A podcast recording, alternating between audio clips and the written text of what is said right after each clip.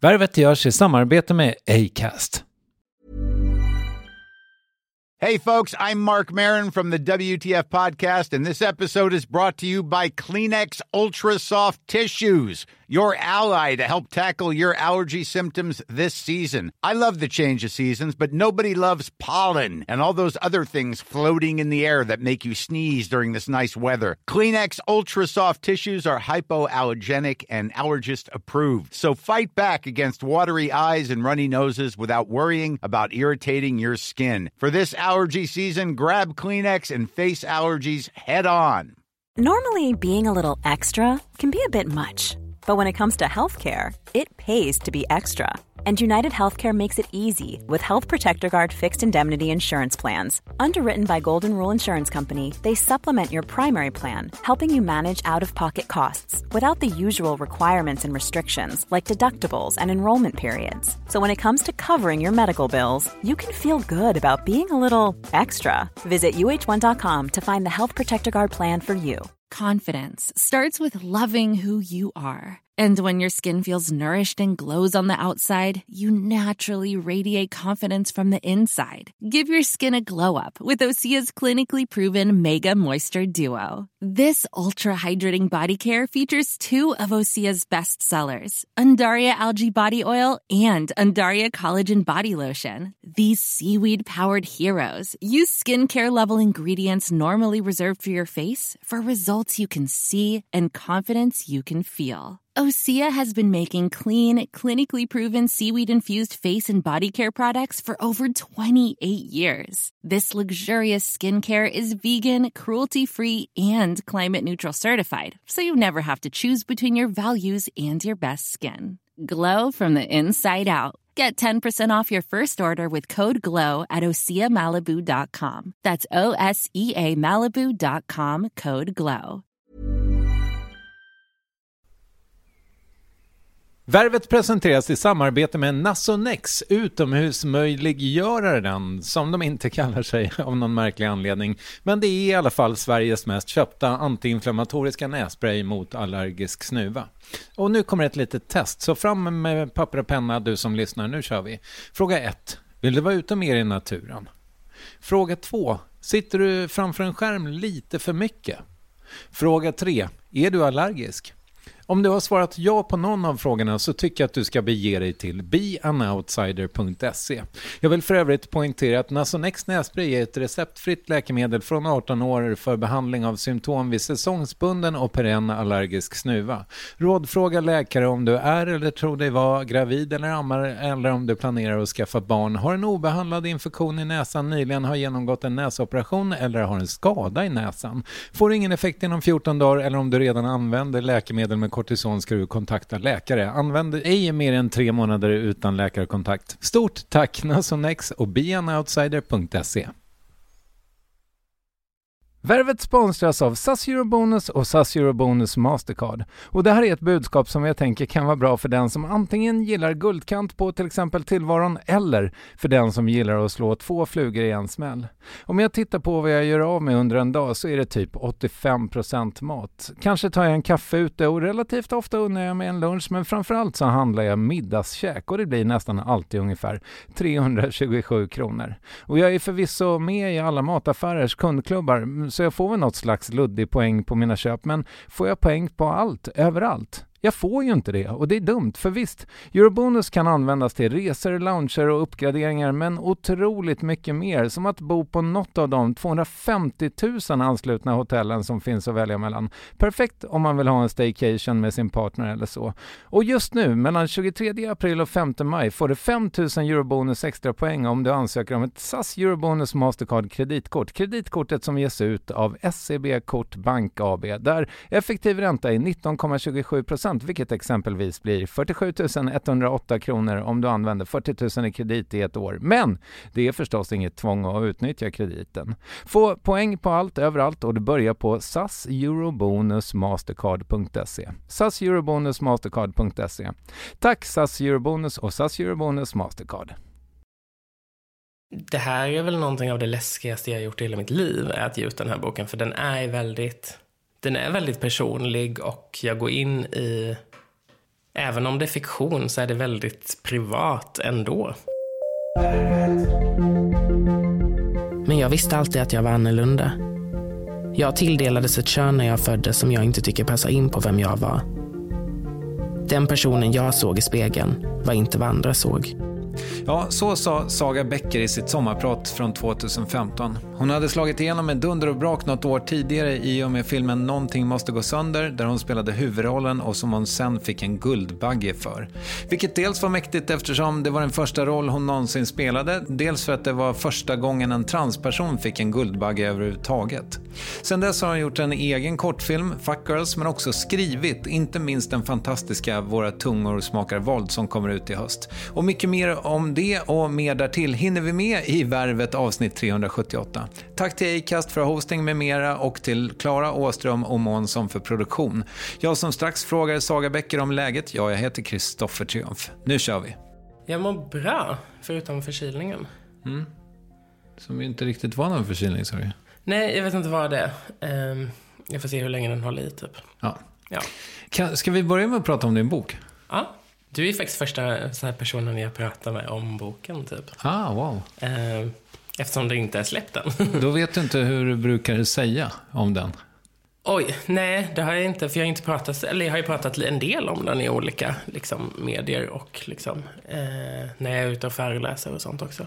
Ehm, men vad ska jag säga, det är väl en poetisk, eh, en poetisk autofiktion. Eh, Vad betyder autofiktion för de som inte är bekanta med begreppet? Nej, men en slags, autofiktion för mig är väl att jag använder mig själv eh, och uttrycker mig genom jaget fast ändå typ utforskar. Det är ju fiktion, det är ju ingen självbiografi liksom. Så jag utgår väl någonstans från mig själv och blandar det i så här, poetisk fiktion typ. N- när skrev du den? Mm. Nej, men jag har ju skrivit på den, alltså till och från, vissa delar av boken är ju tio år gamla liksom. Okej. Eh, Men aktivt satt jag mig ner och började skriva så här. Jag skrev klart allting i höstas, typ. Eh, och då skrev jag, ja men så här, i två, tre månader. Och sen har jag redigerat hela året nu. Och skrivit om. Ja, för det, det, var det, det var det jag inte riktigt fick ihop. Därför att jag tänker att eh, i, under den tiden man har kunnat läsa om dig, Ah. så att säga, sen 2015-ish, Ja, Ja. ja. men typ. Ja. eh, så känns det som att ditt liv eh, liksom är, är bra nu. Alltså varje gång du pratar med någon Ja. om hur det är, så känns det som att så här, ja men nu är det bra, det har inte varit det. Det var därför jag ställer frågan om när du skrev den, därför att det känns som att det är inte kanske du 2019 så mycket. Nej. I den mån det är du. Eh, ja.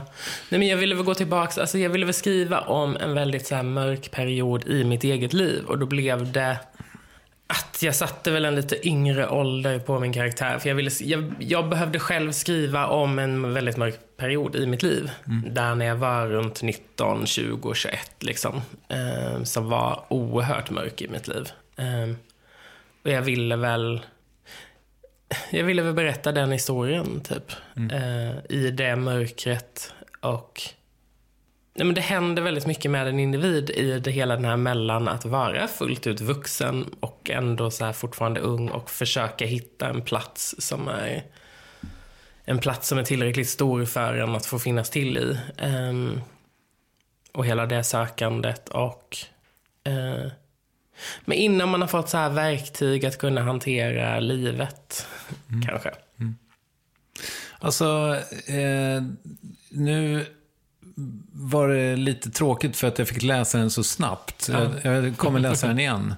Men det jag upptäckte väldigt snabbt är att den känns... ehm, jag skrev så här. Jag tänkte när jag läste den att varje mening, varje ord bär så mycket. Och sen så har jag skrivit också, förstår du vad jag menar med det? Ja. Nej men, ja, nej men jag förstår nog vad du menar. Eh, Vad menar jag? nej men att varje... Allting betyder ju någonting av det jag har skrivit. Just det. Ehm, Det är inte så mycket, eh, det är inte många döda eh, stickspår så att säga. Nej. Nej.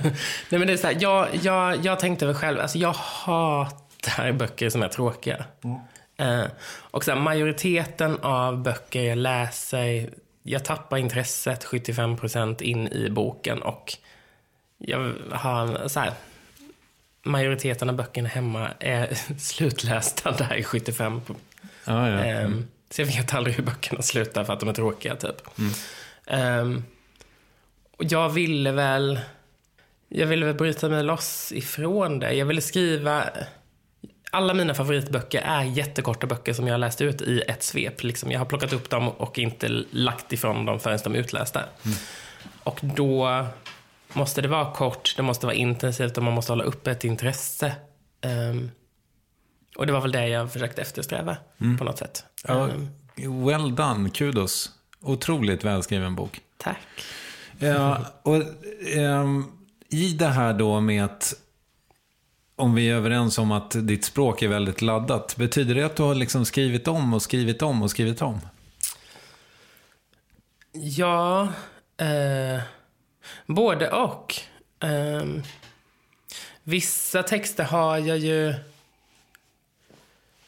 ändå jobbat om väldigt länge, för de har funnits med väldigt, väldigt länge. Eh, och sen har det varit omskrivning efter omskrivning och sen har det varit eh, jobbat ihop med redaktör och sen har vi skrivit om och sen har vi så här, vi har pratat väldigt mycket om texten. Jag har, vissa delar är mer genomarbetade eftersom de har funnits med under längre tid.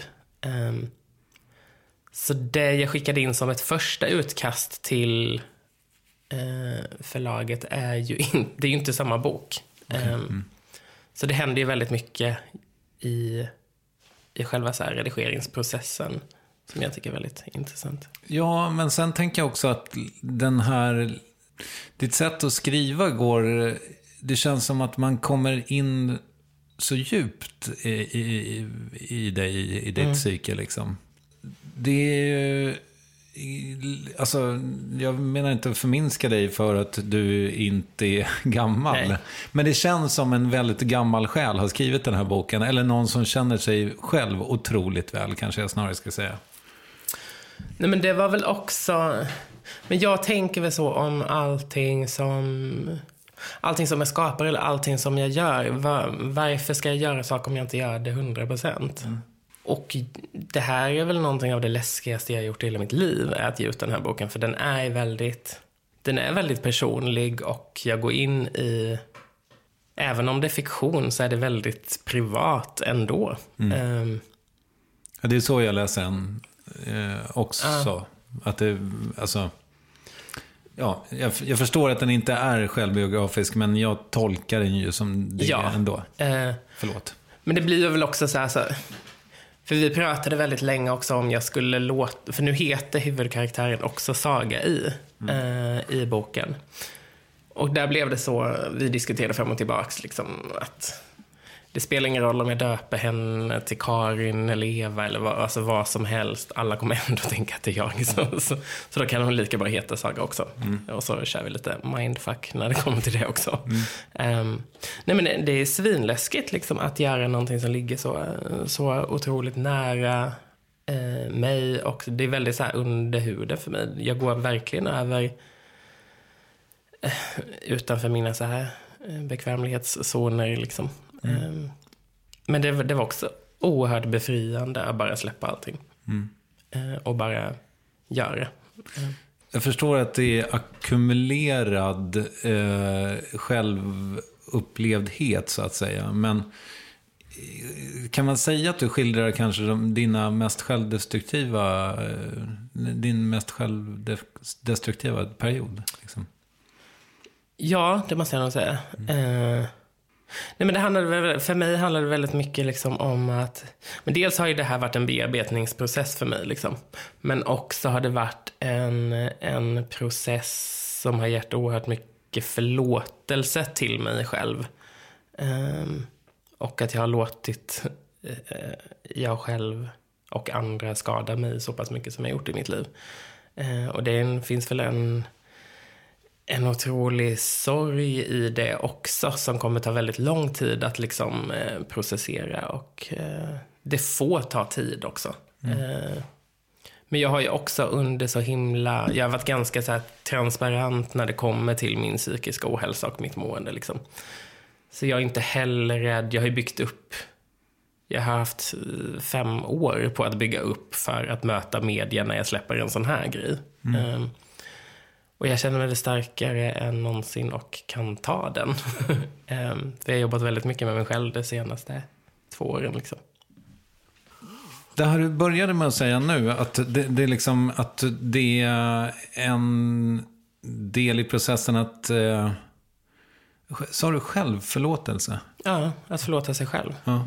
Vad betyder det? Men för mig handlar det väl om... För mig handlar väl att, väldigt mycket om att möta sig själv. Eh, men att, se, att våga se sig själv i olika typer av ljus. Att man vågar se, eh, man vågar möta sitt sanna, riktiga jag. Och det är inte alltid eh, en vacker syn liksom. Och det har väl varit oerhört viktigt för mig liksom, att se både mig, men att se komplexiteten liksom, i att vara människa. Eh, och försöka förstå varför man har gjort vissa grejer. Och försöka förstå varför samhället ser ut som det gör. Varför samhället har behandlat och behandlar personer som mig på ett speciellt sätt. Mm. Och att försöka förstå, men också liksom inse att vissa saker har inte varit mitt fel. Um, och att möta sig själv i, det, i det liksom. Och istället för att hela tiden blicka bakåt också blicka framåt. Fast ta med de här... Jag måste ha med mig mörkret från den tiden för att kunna förstå och se ljuset idag. Liksom. Mm. Ja, för det var ju en grej som jag eh, också tänkte på när jag läste den. Liksom att Alltså huruvida du skulle vilja göra alltså, någonting som var lite mer tjofaderittan. Om du förstår vad jag menar. Ah. Alltså, lite, lite mer buskis. ja, inte, nej, men inte vet jag. Alltså, för det känns som att du har inte varit alls rädd för att prata om liksom, psykisk ohälsa och, och ja, dina, liksom, dina hardships, uh. så att säga. Men vad fan, Känner du att det liksom in, inte är tid att, att släppa in för mycket ljus ännu? Men jag så här... Eller är det en uh, banal fråga kanske? Nej, nej men så här, jag beundrar de som, som kan skriva humor. Jag har väl väldigt svårt för det.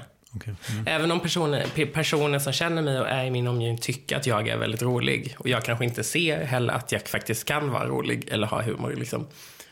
Men sen att, att lägga eller ha en stämpel på sig som rolig. Jag har nog aldrig sett mig själv som rolig. Okay. Um, ehm, men det kanske kommer att, att när jag väl har... Sen, ja, jag tycker väl det går hand i hand lite. Mörker och ljus. Men nej, det är väl inte en bok man skrattar högt av att läsa, tänker jag. uh, man får vara glad om man får ett litet fniss kanske. Det är väl på sin... Jag vet inte. Men du... Du sa nu att, eh, alltså att, att förstå att saker inte är ditt fel. Mm. Alltså när tänkte du tanken att det var ditt fel först? Går det att ställa en så abstrakt fråga? Nej men sån, det kommer väl i väldigt tidig ålder när man förstår hur samhället fungerar och hur det är uppbyggt liksom. När man får re reaktioner på sin omgivning jag vet inte när man börjar få det, vid tio års ålder kanske, eller? Då börjar ju också... För man, när man är yngre, då är inte... Nej, men då är inte... Det finns ju inte så mycket mobbing när barn är jätte, jättesmå. Det mm. kommer ju mest i typ mellanstadiet. Mm. Lågstadiet inte, finns inte så mycket för att eh, barn reagerar inte på det sättet. Så det händer väl någonting där när man börjar så här förstå världen och börja agera ut efter hur världen fungerar. Vi lär oss att det finns sociala koder. Vi lär oss att vi blir bedömda och blir behandlade ut efter strukturer som finns i samhället. Eh, och då kan man välja då att antingen passa in eller inte göra det. Och det mm, märks väl ganska hårt om man inte gör det. Ehm, För du, du gjorde inga ansatser på att försöka passa in? Ja, men det gjorde jag nog säkert liksom. Eh, nej, men det är så här, jag kommer ändå från ett ganska litet ställe liksom. Eh, och jag tänker väl att ju mindre ett ställe är, desto hårdare blir normerna liksom. Eh, eller gränserna mellan olika typer av normer och strukturer blir mer synliga, tänker jag. Ju mindre folk det är liksom, i ett rum. Ehm, Nej, men det finns ju oerhört många olika typer av normer också. Eh, och om man som jag var pojke och det finns förväntningar på det, att det finns en viss typ av manlighet eller vissa rörelser och vissa lekar. Att det finns förväntningar ut efter vilket kön man har. Ehm, och då är man, om man läses som man av samhället och är feminin, det är ju typ det fulaste man kan vara i en kombination. Liksom. Och det är väl för att det finns liksom ett... Dels finns det en grov så här, homofobi eftersom... ehm, men också ett så här, oerhört så här, kvinnoförakt och femininitetshat liksom, i samhället. Eh, och vissa kombinationer är väl värre än andra kombinationer, tänker jag. Eh, och det blir väl ganska hårt.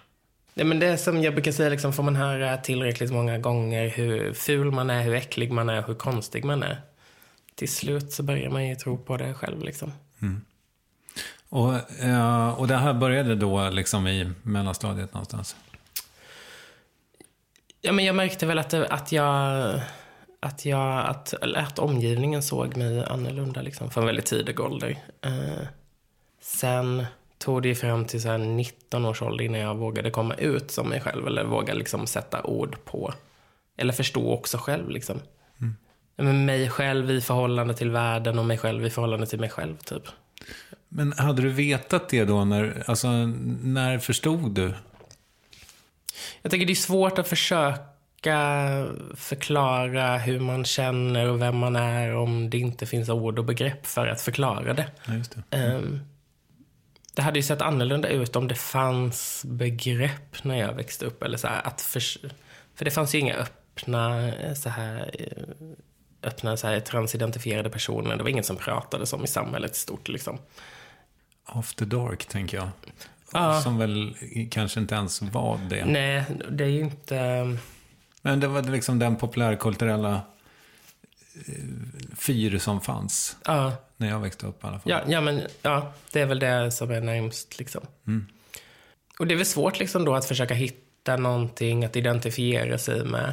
Om det inte finns, liksom. Eller om man inte har en begrepp. Liksom. Ja, visst. Men någonstans här, för du är ju så pass ung så att internet fanns när du var Ja. tonåring typ. Ja. Någonstans här hittar du ju i alla fall liksom likasinnade. Ja. Men det är också så här typ, när jag... Jag hade ju väldigt mycket eller så här, personer som jag pratade med och skrev med online. Men jag hade ju inte personer i min närhet som jag kunde dela erfarenheter med eller prata med eller träffa. Liksom. Och det blir väl också så här ett famlande och försöka hitta. Det, det har tagit oerhört mycket längre tid och onödigt. Jag har skadat mig själv onödigt mycket på både via så här mitt egna självskadebeteende men också på att, på världen och samhället. Liksom. Eh, Och det har varit onödigt hårt än vad det egentligen hade behövt vara. Om jag hade fått ord och begrepp och om samhället hade sett annorlunda ut till exempel. Eh, Ja, vi, kanske åter, eller jag tror vi återkommer kanske till din uppväxt. Men jag, om vi tar det ännu längre tillbaka. Vill- Vill du berätta om dina föräldrar? Men jag kommer från en ganska så klassisk eh, så här, arbetarfamilj, liksom. en ganska så här kärnfamilj. Liksom. Eh, mamma och pappa och en äldre halvsyster eh, på pappas sida och sen två yngre bröder. Ja, vi har bott, jag har bott i skogen liksom hela mitt liv. Eh, Men det låter ju... ja, men så här, ganska van, så här, en bra barndom liksom.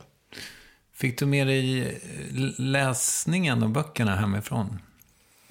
Det är en, en läsande person som har skrivit din bok, så att säga. Jag läste faktiskt inte alls mycket när jag var liten. Gjorde du inte det? Nej. Okej. Eh, det, mitt intresse för läsande kom... eh, Jag tror jag är 14, tror jag. Okej. Mm. Eh, 14, 15. Då började jag läsa liksom. Nej, så jag läste inte jätte, jättemycket när jag var liten. Liksom. Skriv, skriva har jag alltid gjort. Liksom, eh, berättat saker. Men just läsningen kom in där vid 14, 15. Sen har jag väl läst... Jag började läsa viss typ av litteratur väldigt tidigt. Typ så här. Jag läste mycket så här med gamla erotiska klassiker och eh, så klassisk litteratur. Och blandat med ny modern litteratur. Mm. Eh, vad, vad, jobb, vad jobbade dina föräldrar med? Min pappa har jobbat i skogen liksom. Eh, och min mamma har haft olika jobb. Hon har jobbat så här med så kretskortsmontering eh, i affär och så här olika lagerjobb och grejer. Mm. Är du närmast din mamma? Eh, ja, det måste jag säga. Mm. Eh, vi är jättenära. Eller har blivit jättenära eh, de senaste åren. Ehm. Var inte det så mycket när du växte upp? Eller? Jo, eller jag har alltid varit nära mamma. Hela tiden liksom.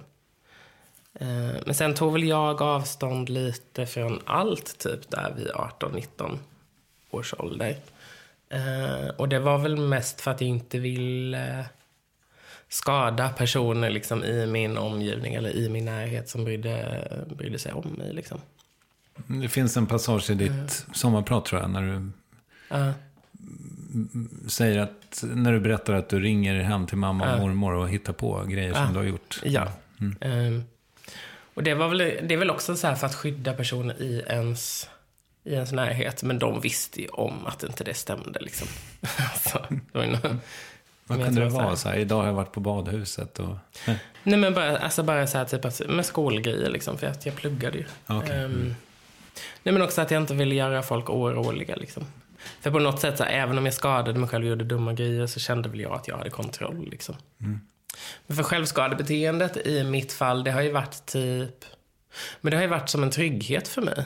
För det, allt annat har jag inte haft kontroll över. Jag har liksom inte haft kontroll på omgivningen eller vad folk säger eller vad folk gör mot mig. Men att självskadebeteendet blir på något sätt något så här, en falsk trygghet där jag har kontroll, typ. Mm. Men det känns som det här, eh, för det är ju inte helt sällsynt att du beskriver scener ur vad jag då antar är ditt liv där det liksom är... Ja, inte i alla fall, det är inte långt ifrån våldtäkt. Mm. Även om du liksom inte beskriver det som det är. Mm. Men det känns ju också som en förlängning av självskadebeteendet. Ja, det är ju en form av självskadebeteende också. Mm. Uh, nej, men jag började väl använda sex som självskadebeteende också i 15 års ålder. Liksom. Okay. Eh, och det höll väl på också fram där till 21 kanske. Och även efter det också. Jag har ju varit dum mot mig själv efter det också. Liksom. Men det är svårt också liksom, om man tittar på hela så här men så här, en, objektifieringen av transpersoner som finns alltså, eh, globalt med eh, dels bara så vanliga porträtteringen av transpersoner och queerpersoner överlag. Att vi inte finns till på våra egna villkor, vi finns till för andras villkor. Och framför allt då transkvinnor som oftast blir objekt och eh, inom porrindustrin och eh, att väldigt många eh, transkvinnor eh, är sexarbetare till exempel globalt och även här i Sverige. Liksom. Och det gör väl en hel del med den egna självbilden men också av omgivningens blick på personer att hela tiden få den här typen av eh, av liksom eh, bemötande och att det, det, är liksom att det är andra spelregler för sådana som mig. Eh, mm. Och då får man liksom finna sig i det liksom, på något sätt. Mm sorgligt liksom. Jättesorgligt men jag vet inte vad man ska göra åt det heller. Förutom att kämpa liksom. Nej. Det där tänker jag är, alltså, du, du har sålt dig. Jag har erfarenhet av sex mot ersättning, mm. ja. ja. Uh.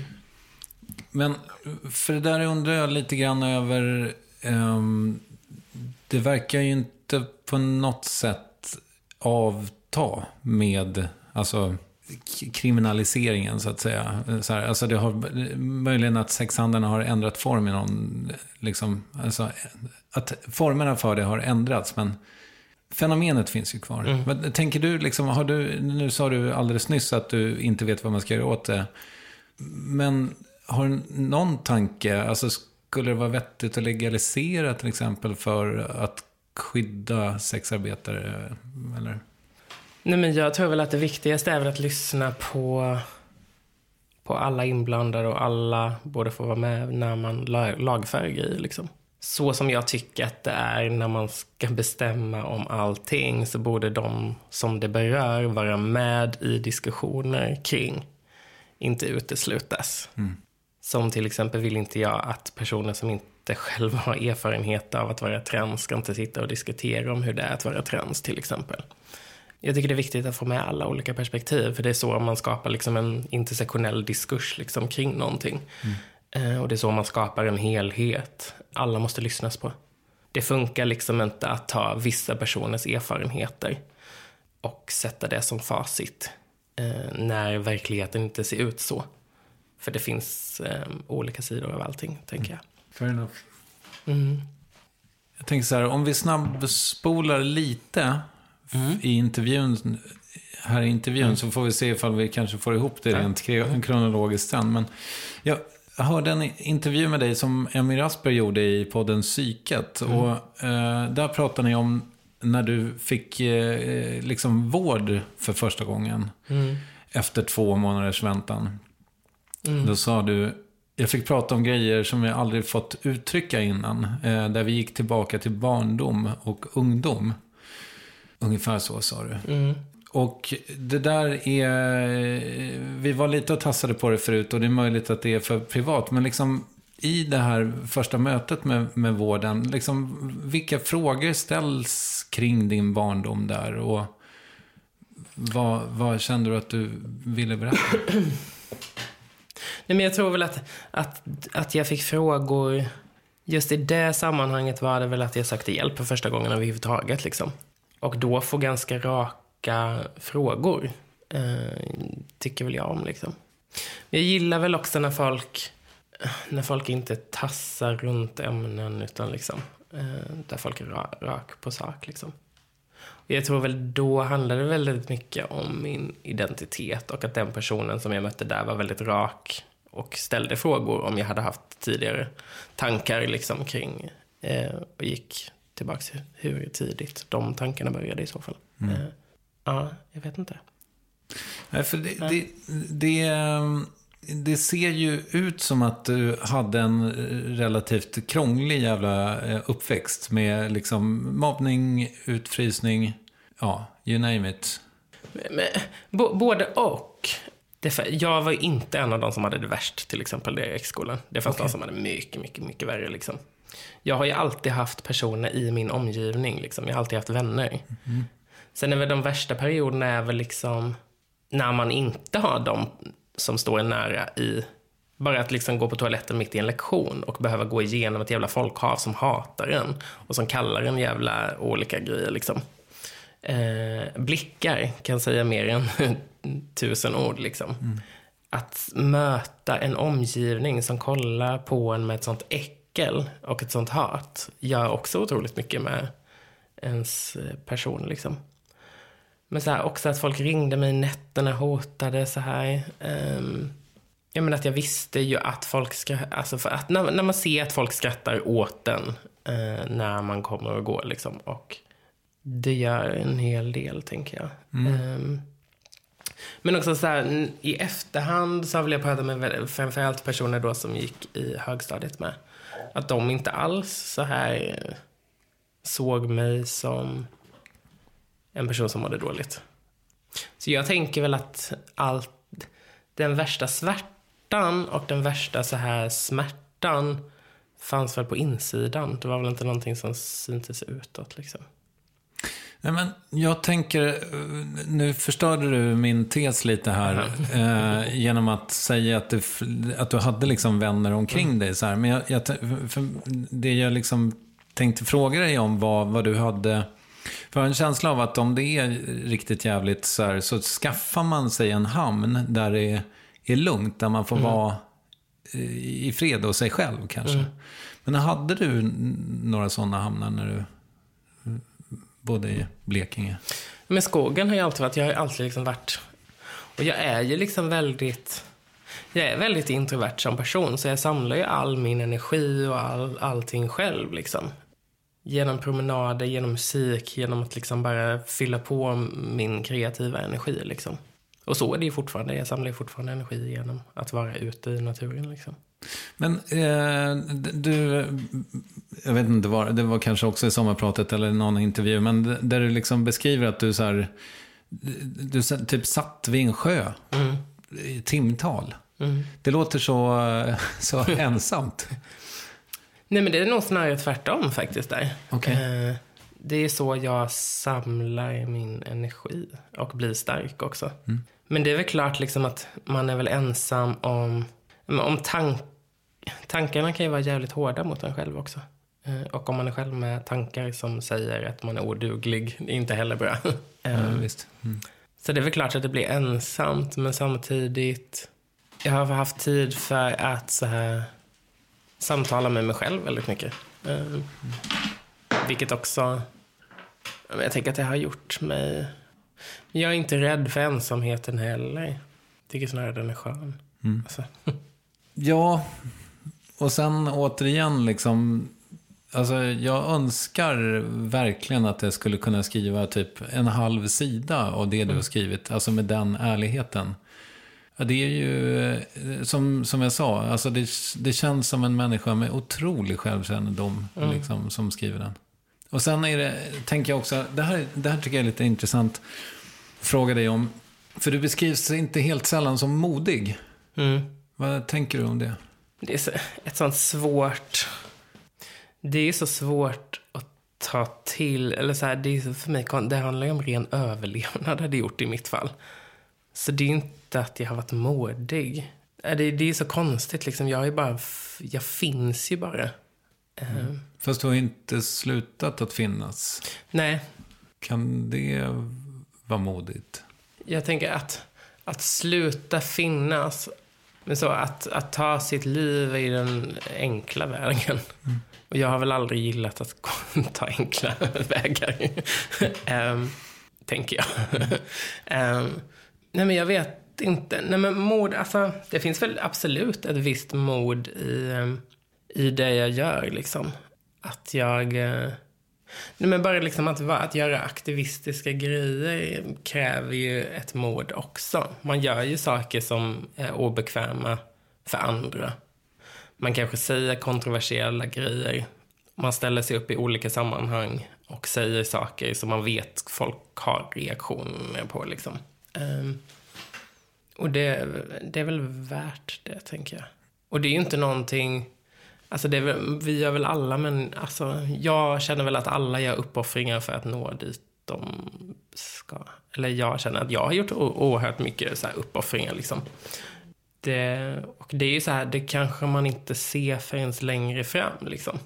Det är väl inte lätt att bara, att vara, att bara vara öppet trans i Sverige är eh, skitsvårt. Liksom. Mm. Eh, att dejta som trans är skitsvårt. Att få jobb, som, alltså så här, och sen då vara offentlig och jobba med den här typen av frågor och jobba med utbildning som har med det här att göra, är inte heller lätt alla gånger att få ihop allting. Och att folk tycker saker om en. Och att vi lever i ett sånt oerhört liksom, transfobiskt samhälle eh, som vi gör. Så det är väl absolut att jag har gjort uppoffringar. Liksom. Mm. Um, alltså, känner du att du har valt det? Ja, men det, det, har jag väl, det har jag väl gjort. Men sen också inte gjort det liksom. För jag, jag blev ju, jag gick ju från en li, liten person liksom innan till att bli så här trans med hela svenska folket över en natt efter en, en gala liksom som bara blev så här. Laga bäcken! Det vi åstadkommit med den här filmen det här året är så jävla stort. Det har påverkat så jävla många människor. Och det har förändrat människors liv. Och att då inte ha en enda person att rådfråga för att du är först på det du gör. Jag har ju bara fått lita på min magkänsla och bara fått köra liksom. Mm. Um, För det har inte funnits, visst har jag kunnat prata med andra personer men det är fortfarande, jag har varit först på så många grejer. Och det, ja, det är väl skitläskigt många gånger. Mm. Jag står, hatar till exempel, eller, eller hatar, men eh, haft oerhört så här, svårt att prata framför folk till exempel. Ja, men så här, haft så här scenskräck liksom och inte alls tyckt om det. Och nu jobbar jag med att föreläsa och har gjort i fem år. Så det går ju liksom att möta sina rädslor är väl också den största den största utvecklingen som man gör som individ. Är du bra på att föreläsa? Ja, men det måste jag nog säga ändå uh, att jag är. Jag är väldigt mycket i stunden. Jag har ju liksom ingen färdig föreläsning utan jag skapar i, eller så här, pratar i stunden och jag har väl en grundhistoria jag berättar men sen gillar väl jag att ta in publiken varje gång och eh, möta dem som är där. Sen vet man aldrig, jag kan aldrig förutsätta vilken nivå personer kommer med olika kunskaper liksom, på föreläsningen. Vilka är de vanligaste frågor du får efteråt? Oj, de vanligaste. Um, men jag vet inte vad det brukar vara. Men vad är det för nivå? Är det typ så här, har du opererat dig eller är det, hur ser situationen för transpersoner ut? I... Det, det är lite blandat faktiskt. Det beror helt på vad det är för, för typ av publik. Jag kommer ihåg någon gång var jag väl på ett seminarium som var för sjukvården. Liksom. Det var sjukvårdspersonal. Där jag eh, hade en föreläsning i så här, 20 minuter om just så här betydelsen av att vad får man ställa för frågor, och vad får man inte ställa för frågor? Finns det någon relevans i att fråga om hur någons underliv ser ut när inte du har med det att göra? Eh, och stod och pratade om vikten av att känna av situationer och om det har någon relevans. Och då får frågan av sjukvårdspersonal direkt efter att jag har pratat om att man ställer inte sådana frågor. Så fick jag den frågan ändå. Mm. Eh, och då undrar jag lite om de personerna borde jobba inom sjukvården. Mm. Nej men det beror på. Alltså jag har ju föreläst mycket så här, i olika Pride-sammanhang och då blir det ju liksom mer så här community-baserade samtal efteråt. Eh, lite om ja, Pride-rörelse liksom, och olika typer av aktivistiska frågor. Liksom, hur, man, hur man samlar sig och hur man kan jobba och hur man kan stötta personer och hur man kan... Eh, ja, det är lite olika liksom. Mm. Eh. Har du någon känsla av huruvida kids som är trans eller så, alltså tror du att det är enklare idag? Både ja och nej, tänker jag. Um, när jag växte upp hade jag inga förebilder att, som jag kunde se upp till eller spegla mig i eller någonting. Uh, idag finns det för kids.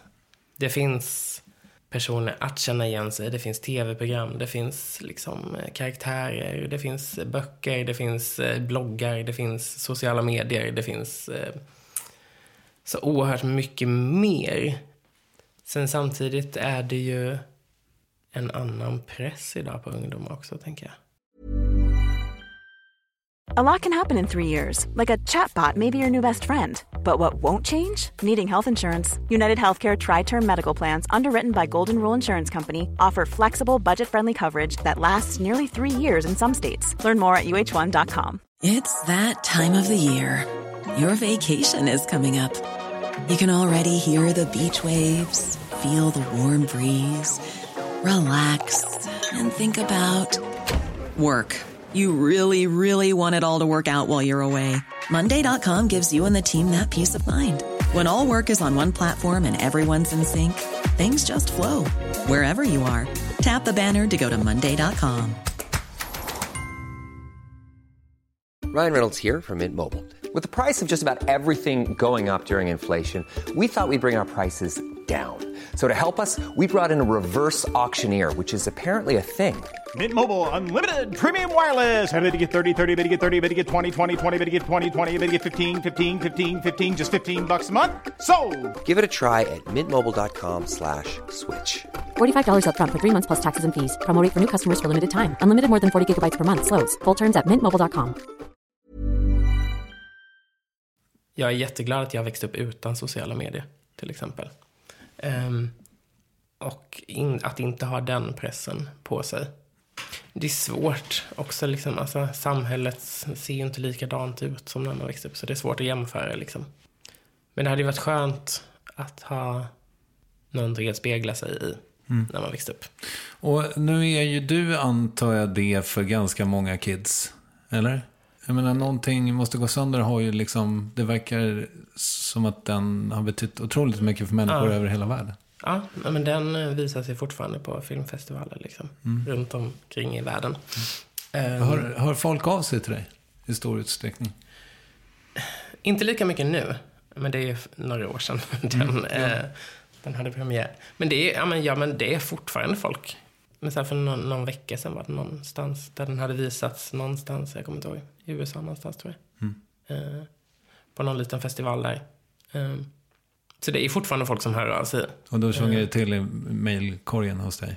Ja, men det kan vara så här på Instagram, så här privatmeddelande eller folk kommenterar under någon bild eller så här. Eh, Känner du, jag hade ju, jag hade Stina Wolter här för några månader sedan och hon har ju liksom typ gått in i väggen ett par gånger därför att hon blir så mycket terapeut åt folk. Ja.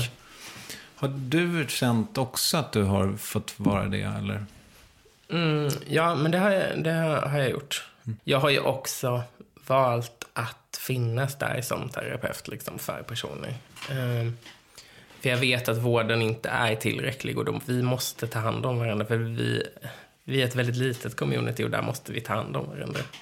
Ehm, och jag tänker väl att jag tänker plocka upp, har jag tiden, energin och orken så måste jag plocka upp dem. För jag vet att de kommer plocka upp mig om jag faller. Liksom. Ehm, och det är väl så det är väl så det funkar i livet, tänker jag. Att det handlar om att plocka upp varandra. För jag blir också så här... Men om man inte är med och hjälper till att bygga upp samhället så kan man heller inte förvänta sig få någon hjälp.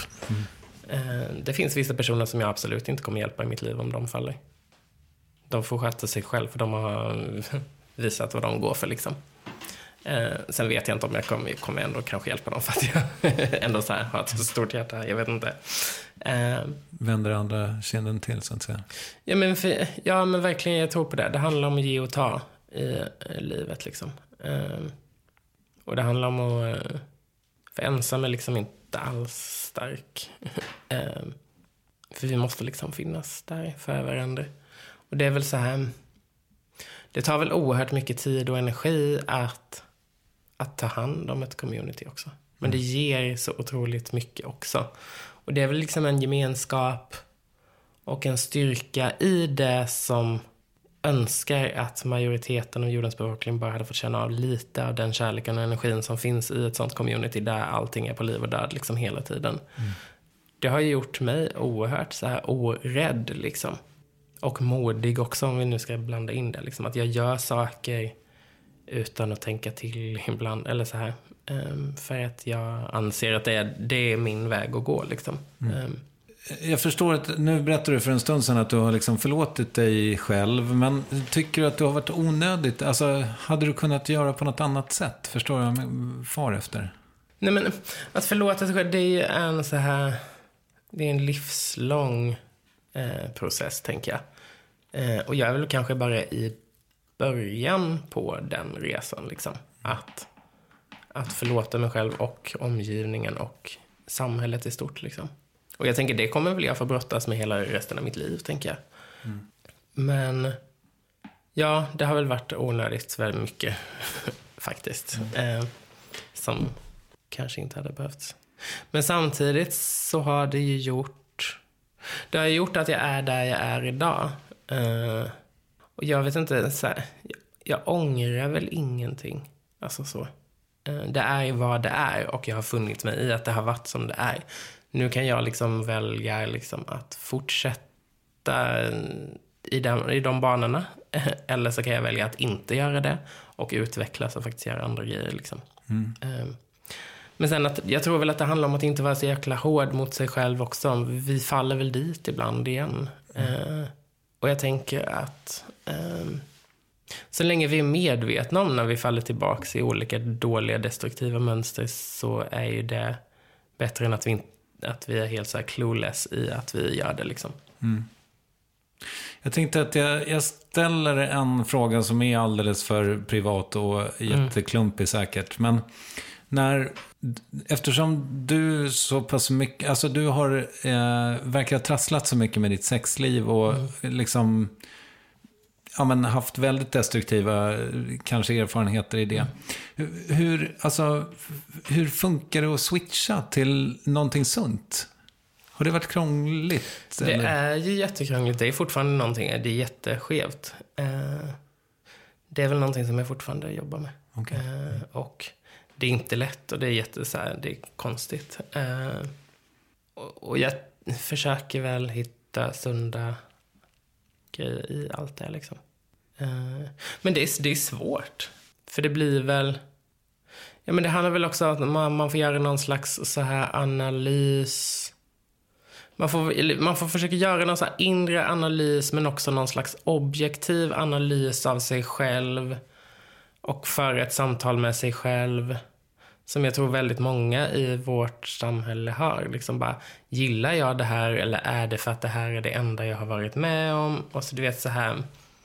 Och den diskussionen och den analysen får man göra med sig själv men också med andra med liknande erfarenheter och prata liksom. Ehm, Du skriver någonstans i boken att eh, för, eh, förnedring är alltid en del Mm. i sexet.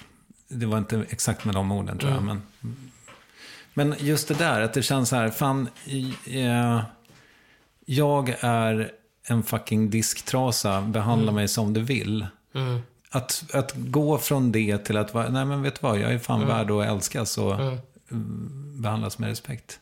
Det är inte lätt. Nej, jag förstår det. Jag förstår det. Ehm, det har ju tagit några år för mig att kunna liksom, eh, bara ens kunna prata öppet om de här grejerna. Nej men det är, väl, det är väl en ständig process, tänker jag. Men också det, det, det svåraste, eh, som jag pratar med väldigt mycket vänner om hela tiden och så här. Det är svårt att lära sig att man är värd någonting. Och förstå sitt egen värde. Ehm, det är skitsvårt. Och det tar tid och det tar jättemycket energi och det är någonting man får... Jag kommer ju få jobba med det resten av mitt liv. Ehm, Terapi? Sen- Frågetecken. Ah, nej, nej. Jag litar inte på människor. Det känns bara jag, jag hade bara ljugit om jag hade varit i terapi. Nej, men jag, jag, ehm, nej, men jag jobbar väldigt mycket med mig själv. Jag liksom, ehm, har väl påbörjat en liksom inre spirituell resa. Liksom, som jag kommer jobba med väldigt mycket. Där jag verkligen så här bearbetar saker, jag samtalar med vänner, jag har börjat meditera. Eh, men finna liksom en inre styrka och ett inre lugn i mig själv. Eh, tror jag kommer vara väldigt viktigt för min för att förstå mig själv och vad jag faktiskt är värd. Liksom. Jag tappade tråden lite med, med skrivandet. Jag tänkte fråga dig, så här, vilka författare har betytt mest för dig? Oj, men det, det är jätte, jättesvårt. Eh, men jag har väl gillat så här... Jag är väl mer en person som gillar verk istället för författarskap, typ. För det finns väl ingen, ingen så här författare liksom så som jag verkligen har så här följt och läst allting utav liksom. Men var det så vettigt för dig att läsa Bernie Paulsson i gymnasiet? Mm, både och. Vinklippt ängel är väl en av de få böckerna som ehm, har varit med och skada mig så mycket och samtidigt läka så mycket. Och då har den haft en sån, så pass fysisk reaktion mot mitt psyke och min kropp att den har betytt jätte, jättemycket. Sen har väl den varit kaos för en hel generation också. Men samtidigt har den hjälpt och stärkt en hel generation också. Mm.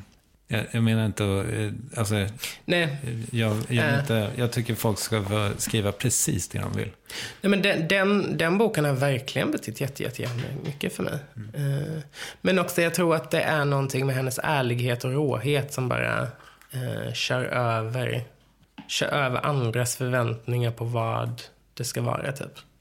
Ehm, och det finns väl ganska många sådana saker inom litteratur och inom musik och inom konst som jag bara mm, känner mig inspirerad av och som bara ja, men, saker som är avskalade, naket och sårbara samtidigt som de kan vara fett råa eh, och eh, ärliga och romantiska i det också. Så det finns väl en, man måste väl hitta en balans där, tänker jag. Har du fler sådana verk? Jag älskar ju Ormar och piercing av Hitomi Kanahara. Eh, som är japansk eh, författare. Eh, den är också så här fett rå och ärlig i sin, i sin ton liksom. Men sen gillar jag vissa så här, men så här gammal erotisk litteratur. Liksom. Jag vet att Vertigo förlag har gett ut jättemycket så här gamla klassiker i både gamla översättningar och nya översättningar. Okej. Ehm, Så jag har väl alltid haft liksom ett intresse av och sökt mig till så här mörka och utmanande grejer ända sedan jag var liten. Liksom. Ehm, på gott och på ont. Det har gjort att jag har krypit ner i det här kaninhålet eh, och famlat runt i det här mörkret samtidigt som ehm, jag har fått perspektiv och erfarenheter som inte går att ersätta på något sätt. Eh, det är alltid en risk man går ner i kaninhål. Liksom. Man kanske aldrig kommer ut.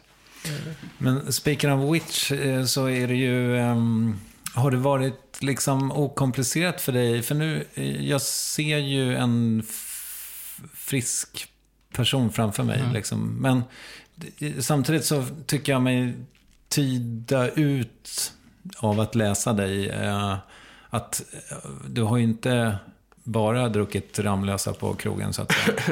Nej, men det har jag inte gjort. Eh, alltså, är det, har, du varit liksom, har du varit och tafsat på missbruk också? Eller? Men jag, eh, jag, har väl, jag har väl en missbrukpersonlighet. Liksom. Jag har väl missbrukat allt. I form av eh, eh, droger, relationer, män, alltså allting liksom. I en äcklig sörja som kommer ta tid och eh, bearbeta. Men det är väl...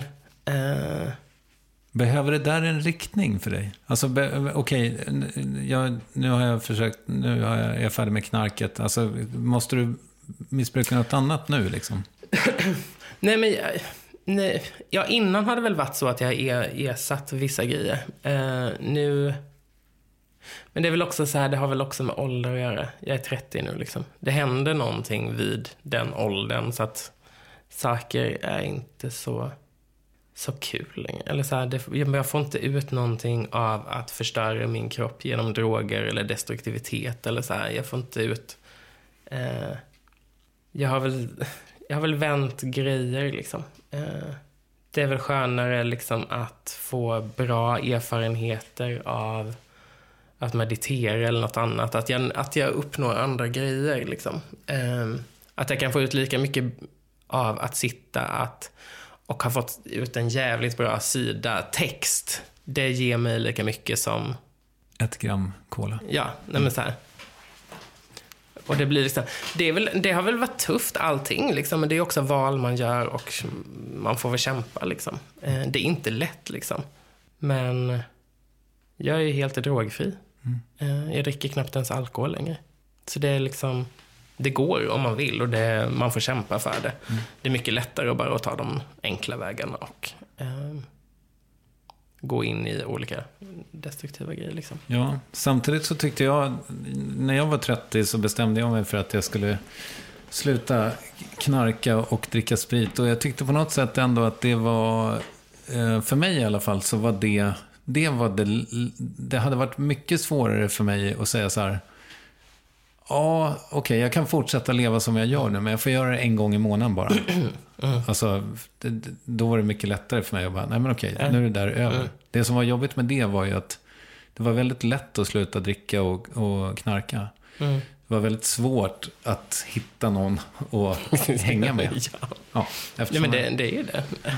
Ehm, nej, men det är väl så här... eh, nej, men det är väl svårt allting liksom. Ehm, men det är väl aktiva val, tänker jag, som man får göra och kämpa för hela tiden.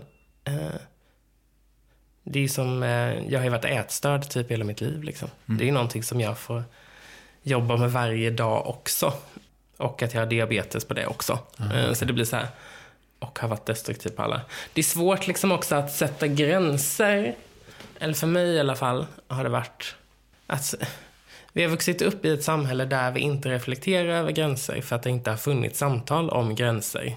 Och då är man som jag en ganska gränslös pers person liksom som hela tiden försöker pusha och gå över sina gränser är inte bra i kombination med vuxna människor som gillar att manipulera yngre personer ihop med alkohol och droger och eh, ja, det, jag är bara glad att jag sitter här och lever idag i stort sett. Ehm, det hade kunnat gå så mycket så illa liksom. Mm. Ehm, Ganska många gånger också antar jag. ja, det var ju inte meningen att det skulle gå illa då, tänker jag. Du sa i en intervju att eh, du alltid har skrivit dagbok. Mm.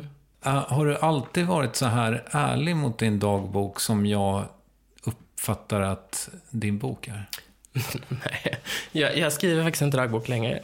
Ehm, men nej, eh, när jag fick förfrågan om att skriva sommar, sommarprogrammet så gick jag igenom alla mina gamla dagböcker. Och fy fan vad jag ljög. Är det så? Ja, gud alltså. Jag bara, men då kände väl jag att jag var tvungen att eh, ta vissa delar av de dagböckerna och ehm, för det finns ju en viss typ av ärlighet också i, i mina dagböcker liksom. Eh, även om det vissa saker var så här tillspetsade liksom. Eh, och förfinade. Eh, Vad ljög du om då? Nej men så här, att vissa grejer var hemskare än vad det egentligen var kanske. Eh, och sen så här logiken i tonårshjärna funkar inte alltid. Så här, ena veckan var man kär i den och så två veckor senare då hade man lämnat det och var kär i någon ny. Okej. Eller så var det, ja, men du vet så här, allting handlar om, jag vet inte, känslor är väldigt eh, starka i den åldern, tänker jag. Var, hade du, var du kär i tjejer också? Eh, nej, in, inte så. Nej, men jag har väl alltid gillat maskulinitet liksom. Eh, sen om det är på män eller på kvinnor eller transpersoner är väl så här. Maskulina drag är väldigt fint tycker jag. I, I det här liksom med din uppväxt som vi pratade om. Eh, du skrev, du skrev inte bara dagbok, du skrev andra saker också eller? Ja. Nej, men jag skriver med små, små berättelser, små... Eh, jag kommer filmmanus också, så här. Olika grejer liksom. Ja, Eh, För jag, jag, jag tänker att eh, när jag, liksom, historien om dig, min, min eh, så att säga, i, i mitt huvud är legenden om dig att det var så här, ja men du hade aldrig stått på en scen, du hade aldrig agerat på något sätt, men får nys om den här rollen och söker den och får den. Liksom. Det är en jävligt bra historia. Men eh, hade du aldrig stått på scen? nej. Eh, Okej. Första gången jag stod på scen och pratade framför folk var på premiären av Någonting måste gå sönder på, på Göteborg filmfestival. Framför Okej. 800 pers. Av så här, film-Sveriges så här, mest inflytelserika personer. Liksom. Eh, på engelska dessutom. Och, eh, det var faktiskt för, första gången jag stod på scen Ja, wow. och pratade framför folk. Liksom. Du hade aldrig varit med i någon sån skolpjäser eller någonting Nej, sånt? ingenting. Jag drog i ridån, tror jag. Jag vet inte om det räknas. Ehm, ja, nej. Scenarbetare? Jo, kanske någon gång på någon liten så här grej i skolan. Men jag, alltså inte så att det räknas. Liksom. Du vet att scenarbetare är lika viktiga som de stå, Ja. som står på scenen. Mm. Eh, ja, nej men eh, gick du ut gymnasiet? Ja, Flyttade du till Malmö så fort du kunde? eh, ett år efter tror jag. Okej. Eh, men jag bodde kvar, jag gick, eh, jobbade och jag skaffade körkort. Så jag gick ändå, alltså jag hade ändå ganska bra betyg i gymnasiet. Jag har aldrig pluggat till ett prov i hela mitt liv. Vad gick du för linje? Jag gick eh, mm, Kulturpiloterna heter det. Okej. Som var typ, ja men det var som media fast eh, istället för att ha en inriktning hade vi allt. Så då hade vi både foto, film, marknadsföring, olika projekt. Så det var därifrån mitt kreativa liksom, eh, helhetstänk kom. Ja. Ska vi gå in på det nu? För det tycker jag är så spännande. Att du, det känns som att du... eh, Det, det känns som att du håller i en palett. Och du, hittills så har du visat typ två av färgkluttarna för oss. Men, Ja. men hur ser paletten ut? Jag tänker väl säga, jag vet inte om jag är bra på någonting förrän jag har provat det. Jag, jag är ju absolut, jag är inte skådis. Jag, jag eh, Det står på din hemsida att du är det. Ja, men det är så. Jag lever ju inte ett skådisliv av vad skådespelare definierar av som ett skådespelarliv, typ. Nej, jag läser inte filmmanus, jag går inte på rep, jag står inte på scen, jag är inte med, filmar inte, liksom. Det är väl så här, jag är väl konstnär som kan skådespel. Eller så här. Ehm, så skrivandet är väl, alltså författare är väl det, det jag alltid har drömt om att vara, liksom. Det är skrivandet, liksom.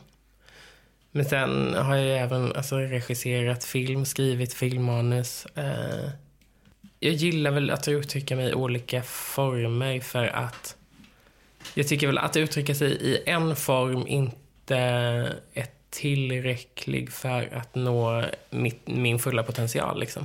Eh, jag vill ju jobba med musik och den typen av uttrycksform också. Eh, så det är väl nästa steg som jag tänker att jag vill uttrycka mig i olika former. Liksom. Ja, vad roligt. Mm. Har du, håller du, sitter du hemma och skriver låtar? Då? Nej, alltså tanken är väl nu att mitt nästa så stora projekt liksom kommer vara att skriva en monolog. Eh, som är en blandning mellan sommarpratet och vissa delar av den här boken och helt nyskrivet material. Liksom. Eh, och jobba med så här queer scenkonst. Liksom. Eh, att spränga de barriärerna också. Och då vill jag skriva, gö- göra musik till det också. Fan vad spännande. Ja, det blir väldigt, jag vet inte vad jag är med in i. Eh, Men det Men- känns, eh, ja. Men du vet vilka du ska röra med och... ja. Vi, jag har mitt lilla team, så att säga. Okej. Eh, Men ingenting är ju färdigt än. Vi är fortfarande, nu ska jag bara göra färdigt. Jag har precis blivit klar med boken liksom. Eh, Och så kommer det bli kaos i höst, tänker jag, när den släpps. Eh, Och sen, sen i höst kommer väl jag sätta mig ner och skriva nytt material. Både för monolog, men också ny roman och olika grejer liksom. Ja. Jag känner att det ska bli skönt att krypa in i en grotta igen. Ja, för nu är du ute och måste möta världen, Ja. eller? Mm. Och det, alltså det är kul. Men eh, ja, det, det är kul liksom att, att folk ska få se. Det här är mitt första liksom egna projekt sen. All, jag har ju funnits liksom i media mycket i förhållande till all, andras verk. Liksom, eller så här. Det här är mitt första alldeles egna. Liksom, eh, som känns... Ja, det ska bli kul. Men jag gillar väl utmaningar. Jag gillar väl att liksom, eh, kasta mig ut. Jag är inte rädd för att kasta mig ut liksom, i så här, out of my comfort zone. Liksom.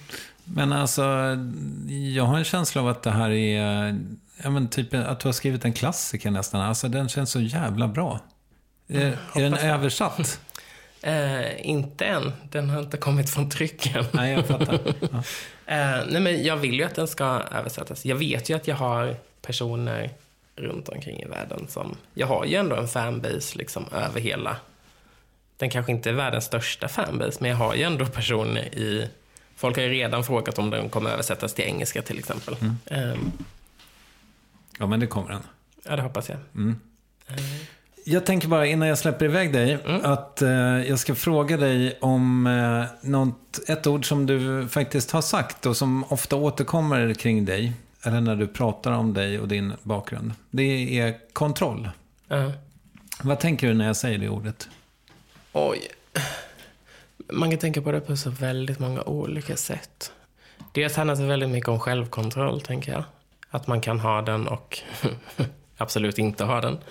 Ehm, jag tänker på strukturer, jag tänker på eh, förväntningar och kontrollen var att man inte, det spelar ingen roll hur mycket kontroll man har själv om man ändå inte kan förhålla sig till normerna och strukturerna och den kontrollen som de har över en. Lite så tänker jag. För det spe- ja, men någonting som har varit återkommande nu, liksom, det spelar ingen roll hur mycket jag ändrar på mig när det är världen som behöver ändra på sig. Och där har väl alla på något sätt kontrollen att faktiskt kunna ändra på majoritetens, eller så här, med de skadliga strukturerna som finns i vårt samhälle, de kan vi alla vara med och påverka och faktiskt krossa om vi vill, liksom. Tänker jag.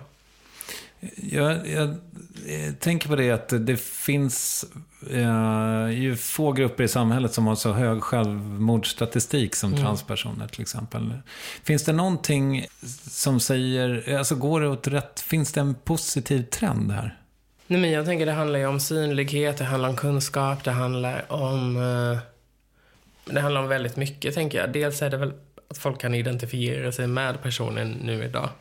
Uh, framförallt i USA, där det verkligen så exploderat med olika uh, förebilder som bara eh, är sig själva och är stolta i att vara sig själva, vilket är otroligt inspirerande, tänker jag. Tyckte du att Transparent hade någonting? Transparent hade absolut en stor bidragande faktor. Likadant så här Laverne Cox från Orange is the New Black. Och nu senast Pose, som har den största casten någonsin av transpersoner. Eh, som släpper sin andra säsong på HBO. Nej, men, och sen samtidigt tittar vi, om vi tittar liksom på det skadliga våldet mot transpersoner som ligger på en stadig siffra, att det är 250 personer varje år som blir mördad. Just på grund av att de är trans. Det är transfobiskt våld liksom. Och hat som leder till död. Och där kan man inte heller bortse från att de flesta är icke-vita eh, sexarbetande transkvinnor. Det går inte att bortse från det. Det är en majoriteten. Eh, 80 procent tror jag. Och det måste vi prata om också. Eh, hur ökar vi säkerheten för de personerna, till exempel, globalt? Och det är liksom inte... Det är så grovt övervåld med liksom... Att de har blivit skjutna, inte en gång, utan flera gånger. Det är liksom brutalt övervåld mot de här kropparna. Liksom. Ehm, och de siffrorna ligger på stadigt likadant, liksom, ungefär. Mörkertalet är jättestort, liksom. Men ungefär 250 personer globalt. Liksom. Ehm, Fånig fråga, men vad kan man göra då? Nej, men man kan göra jätte, jättemycket. Dels handlar det om att ta till sig kunskap. Att lära sig saker. Att vara en god allierad och säga emot när man ser och hör våldet och förtrycket som finns. Det finns hela tiden. Bojkotta grejer som faktiskt... Att faktiskt... Varje gång man skrattar åt ett transfobiskt skämt, hoppas det gör ont i, i dig när du skrattar. Liksom. För det leder till det leder till så oerhört mycket att, liksom att, att vi lever i ett samhälle som normaliserar att personer som jag är skämt och inte på riktigt och att det är berättigat att spotta på.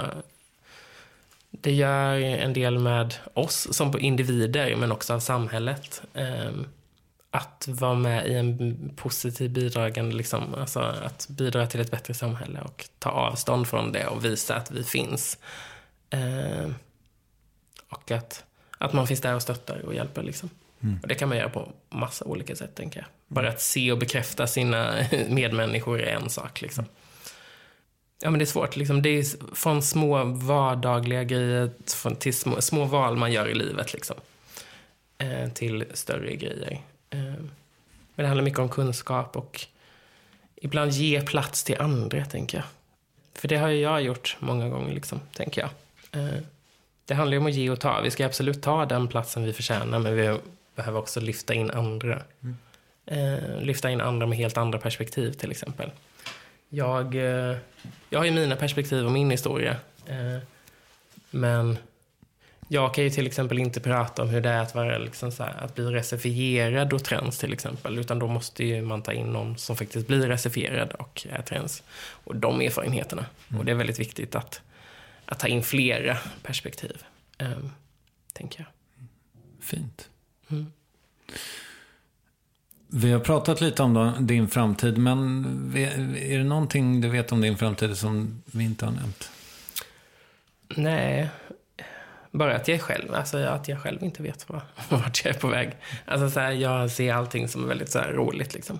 Eh, nu ska jag prova på och göra lite nya roliga grejer, tänker jag. Mm. Så får vi se vad det landar i. Kanske någonting på en scen nära Ja. oss nästa höst typ, eller? Mm. Det är väl tanken, eh, vad vi planerar i alla fall. Eh, så får vi se om vi ror det i hamn. Det beror ju också på hur mycket, hur mycket jobb det blir liksom, eh, med boken och hur mycket man kommer resa runt. Och. Men det ska bli kul att, nu har jag jobbat med det här så pass länge, att, att släppa det här fritt. Liksom. Eh, att släppa boken fri och låta folk läsa någonting som jag har gjort helt själv. Och visa en helt annan sida och en annan, eh, ja, en annan del av mig. Liksom. Vill du rekommendera något? Eh, ja, men jag pratade lite om tv-serien Pose. Eh, det är ju en FX-serie. Jag tror att de släpper sin andra säsong nu. Jag tror att den här i Sverige... Första säsongen finns nu på Netflix också. Men jag tror jag vet inte om andra säsongen kommer sändas där. Eller vem det är som har distribution till det. Men jag vet att den går att se på HBO i alla fall också. Så den är verkligen det bästa jag har sett någonsin i hela mitt liv. Ja, wow. Måste kolla. Jag gråter hela tiden. Av sorg, lycka, av och så skratt. Alltså det, nej, det är sånt mäst, det är ett mästerverk liksom. Vad härligt. Ja, den, Jag har lite tomt nu efter Tjernobyl, så det passar bra. ja, mm, mm. Tyvärr har jag Jag har inte, jag har inte börjat titta på den än. Nej, det var Jag har hört att den lite... är väldigt dark. Ja, men det är den ju. Mm. Men man vet ju hur det går också, ungefär. Men lite sån, för jag tittade på eh, första säsongen av Handmaid's Tale. Och så började jag titta på andra. Och så, ja, alltså nu kommer tredje säsongen. Jag tycker, alltså, ja, Vet du vad?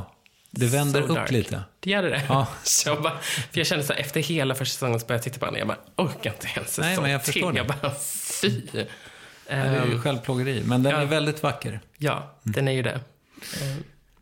Vem tycker att jag ska intervjua i Värvet?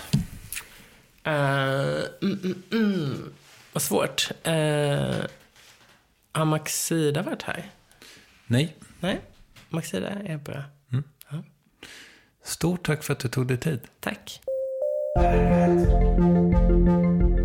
Saga Bäcker, hennes bok släpps den 20 augusti. Missa inte den för allt smör i Småland. Och apropå att inte missa grejer så kommer en försmak på nästa veckas avsnitt redan nu. Vi var med min mamma eh, på en trip down memory lane bara för två veckor sedan. Jag och min syster, min mamma fyllde 75 och vi tog med henne till, eh, till ställen i Skåne där hon växte upp. Eh, och då frågade vi henne, för varken jag eller syrran kom ihåg hur vi träffades när vi var små. För vi måste ju ha varit, men det var liksom inte varannan helg. Det var snarare när det passade. Och vi, syrran hade inget rum hos oss och jag hade inget rum hos pappa. Ja, Ola Lindholm, programledaren som försvann ur rutan och skrev flera barn och ungdomsböcker i sin första större intervju på åratal. Vi hörs väl då?